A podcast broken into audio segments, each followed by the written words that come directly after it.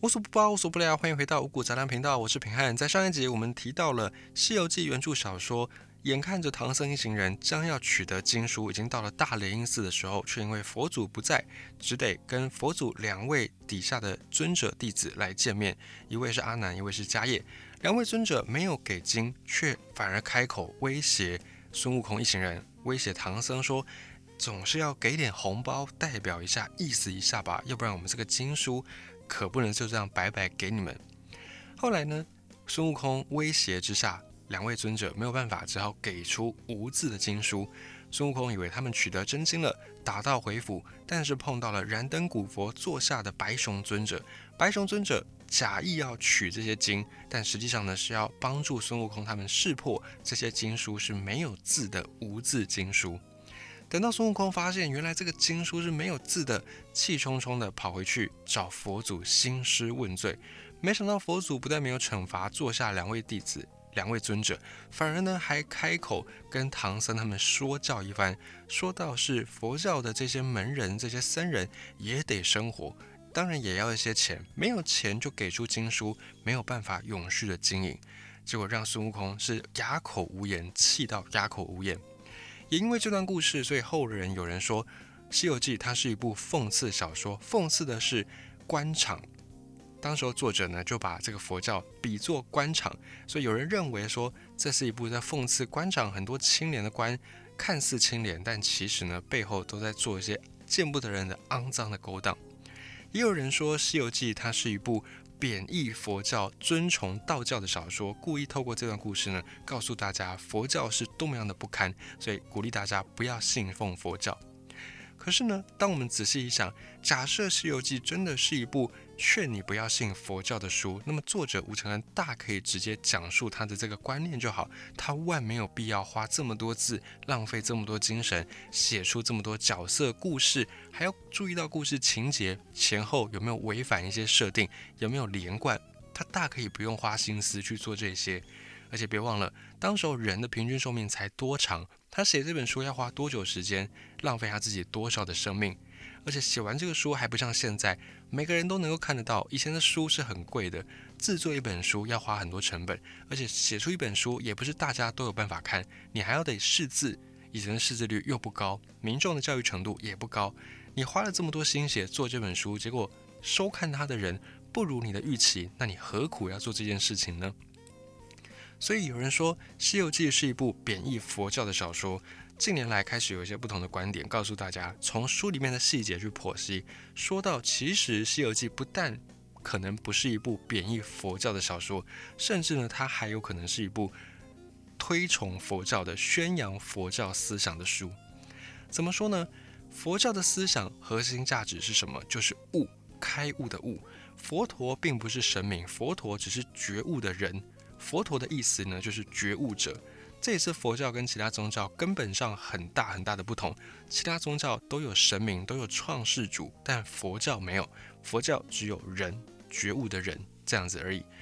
那么佛教要悟什么呢？要悟的就是空这个境界。所以悟空这个名字其实它也是有个含义在其中的。最后孙悟空获得了成佛的那个时刻，也跟他的名字有一点点关系。当然，他不是因为叫悟空所以才成佛，只是这个作者很巧妙的去安排这些小设定，让这个故事看上去呢更加的合情合理。那悟空为什么要悟空呢？因为佛教认为一切万物都是空，诸法空相，如梦幻泡影，如露亦如电，应作如是观。这在《金刚经》里面的字句讲到说，一切的在世界上我们眼耳鼻舌身意所能感受到的，其实都是空。这个世界。终究本质上就是一场空而已。这个是佛教所有的修行都为了要悟，悟什么呢？就是悟到空。也因此，佛教的思想在《西游记》里面当然也获得了一些宣传跟体现。还记得我们讲到的两位尊者阿难、迦叶，他们向唐僧一行人索贿的事情吗？索贿不成，只好给出无字经书。看上去呢，好像是佛教的中人也开始堕落了。但其实我们仔细去想。就会发现这个故事的安排也非常的巧妙，因为假设唐僧他作为一个佛教中途的修行人，他的修行如果真的到了，那他就会觉得说万法皆是空，经书有字或无字都不是重点，重点在于我们有没有办法去开悟，有没有办法去修行到空的境界。所以这个经书假设是无字真经，唐僧欣然接受，那么整个故事就来到了最好的结局。真经也是经，无字真经也是经书，只是呢，唐僧他传回东土，东土的这些人看不懂而已，但是丝毫不影响你的修行。这一点呢，佛祖也很清楚，所以佛祖呢也告诉唐僧一行人说，无字经书也是经书，而且你们东土人就只配这个无字经书，传回去东土倒也好，因为反正你们东土众生愚昧不堪，痴迷不堪，给你们有字经书也是浪费。表面上看起来佛祖好像是在挖苦这些东土人，但其实背后的用意就是在讲说。不需要真的要用字才有办法修行，修行是在个人的。假设你们真的有心，这本无字经书你传回去东土，你如果你的悟性够高，你能够理解其中的奥妙，你一定也有办法去让众生能够感化，能够度化这群人。但是在取到经书的那个时刻呢，唐三藏也好，孙悟空也好，都还只是悟到了小圣的空。佛教里面有分两大派，一个是小圣，一个是大圣。小圣呢，讲的就是个人的修行，认为说自己能够觉悟正道即可。那还有另外一个叫做大圣，大圣至于小圣呢，就是不只是自己觉悟正道，还要再来返回世间，拯救万物众生，也帮助万物众生一起开悟，一起得到正果。像是鼎鼎有名的观世音菩萨，他就是这么样的一个大圣佛教的实践者。观世音菩萨自己正道之后呢，他并不满足于此，他还发下了宏愿，就是他要救度众生于苦难与苦厄之中。甚至呢，地藏王菩萨他也有这样的一个心。地藏王菩萨曾经发愿：地狱不空，誓不成佛。所以，即便呢他已经自己成为了菩萨之身，可是他还是觉得要来度化在地狱当中的这些众生。这个就是大圣的思想，不只是自己好，还要众生一起好。而此时取到经书的三藏也好啦，孙悟空也好，他们都只有悟出小圣的空，可是他们对于大圣的空的境界却还没有开悟到，所以在这一关取经的最后这个关卡，他们没有办法真的跨过去，他们就还是回去去找有字的经书。那佛祖也说：“好吧，没办法，既然你们没有办法开悟无字真经的这一层空的境界，那你们想要有字真经，那你们就得花钱。”为什么要花钱呢？这个也是大家心中的疑问。你说佛陀，你要帮助大家开悟正道，那你不是更应该免费的提供这些资源，让大家更能够快速的开悟正道吗？为什么还要花钱呢？这就是佛祖之前定下来的规矩，而且一定要由阿难这位尊者来收。然后迦叶这位尊者呢，尽管迦叶自己早早就开悟，名声在外，可是呢，迦叶也得一起陪着阿难来收这个钱，来背这个锅。阿难之所以明着出来向唐僧索贿，其中呢还有一个故事在其中。因为阿难他在开悟之前，他的慧根比其他佛祖的弟子还要再低一些，而且他自己又遇到一件麻烦的事情，就是阿南这个人，他虽然是佛道中人，可是呢，他这个人长得太帅了，而且性格又特别好，特别善良，吸引很多少女的芳心。那本来佛祖就有立下规矩，说不收女弟子，结果因为阿南。拜入佛座底下，所以硬生生的多出五百名女子跪地要求要加入佛门。这些女子还说：“假设呢，佛陀你不让我们入佛门，那我们就集体自杀。”那没有开悟的阿难，那个时候还没有开悟，他就傻乎乎的好言相劝，把佛祖最后劝下了。这里呢，也让佛祖因此惹来了两层麻烦。第一层就是佛祖曾经立规矩不收女弟子。但是不收女弟子不是歧视女生，而是呢佛祖本身给这一群女生已经传了真正的真经，也就是已经让他们悟到真正的空，所以收了这么多女弟子就没有办法让他们获得到真经，同时多出这么多人要吃饭就要花大量的钱，于是导致佛祖他只好大量的找钱的来路。以便养活他底下的这些门人僧众，所以佛祖必须爱财。背后的典故就是来自于阿难尊者他在开悟前引发的这一连串事件的连锁反应。那你会说，假设有这么多人需要养活，那化缘不就 OK 了吗？一定非得要用索贿这件事情吗？非得要让这个佛教蒙上一层阴影吗？还真的需要。因为唐三藏这一路走来，他取经并不是完全出自于他个人的喜好以及对佛教的虔诚而已，他还是受到了中土唐王李世民的所托，他必须要来西天取经，取经回去中国普度众生，帮助众生，顺便也帮助唐太宗李世民来累积名声，所以他必须要向李世民交差交代的。如果他取回的是，一本无字的真经，即便唐三藏自己本人悟性够高，但唐太宗李世民他毕竟是个入世的君王，他有办法也像唐僧有这么高的境界吗？那倒未必。那如果做不好，唐太宗李世民一发怒来，到时候砍了唐僧的人头，你说自己的命不保了不要紧，可是众生就得不到这些经书，没有办法去传播这些概念，因为那个经书是无字的，除了唐僧之外，可能没有人能够了解其中的意思。那这么一来，弘扬佛法的愿望也就化为泡影。所以，唐僧他必定，他也一定会要去取回有字的真经。那么，像佛祖这样的觉悟者，他有没有办法算到这一步呢？当然算得到。于是呢，他就故意用了索贿这个方式，阻止唐僧强行执意要拿有字经书回去。因为呢，如果你修行到了一个境界，其实不用字的经书也是经书，而且反而更能够帮助你修行顺利。但是没有办法，唐僧这个时候还没有到达那个境界，所以他就取回有字经书。而《西游记》虽然它是有一些平行时空，它是有一些架空的世界观存在，可是它基本上呢还是按照了现实世界的一些历史来去发展。当时候唐三藏取完经书，在真实世界里面回到了中国，中国在大力的发展大圣佛教，后来呢又遭到一次灭佛的轮回，这个是没办法，就是。发展佛教的必然，有字真经取回去的必然的结果。因为你发展有字真经，就代表你在修行，就代表这个佛教它是要依靠一些外物的，它就必须会世俗化。当你的修行不就是往空这个境界，而是往有字经书，或者是往一些有物质的东西去依附的话，这个修行就没有办法纯正，到最后一定会越走越偏，变成世俗化。走到世俗化之后，佛教的理想就没有办法再像最早。创始的释迦牟尼那么样的崇高，势必呢就会有一些藏污纳垢的人事物在其中，所以后来佛教在历史上又遭到了五宗灭佛的这个事件，这个轮回，这个也是佛祖那时候在《西游记》里面就已经有料想到的，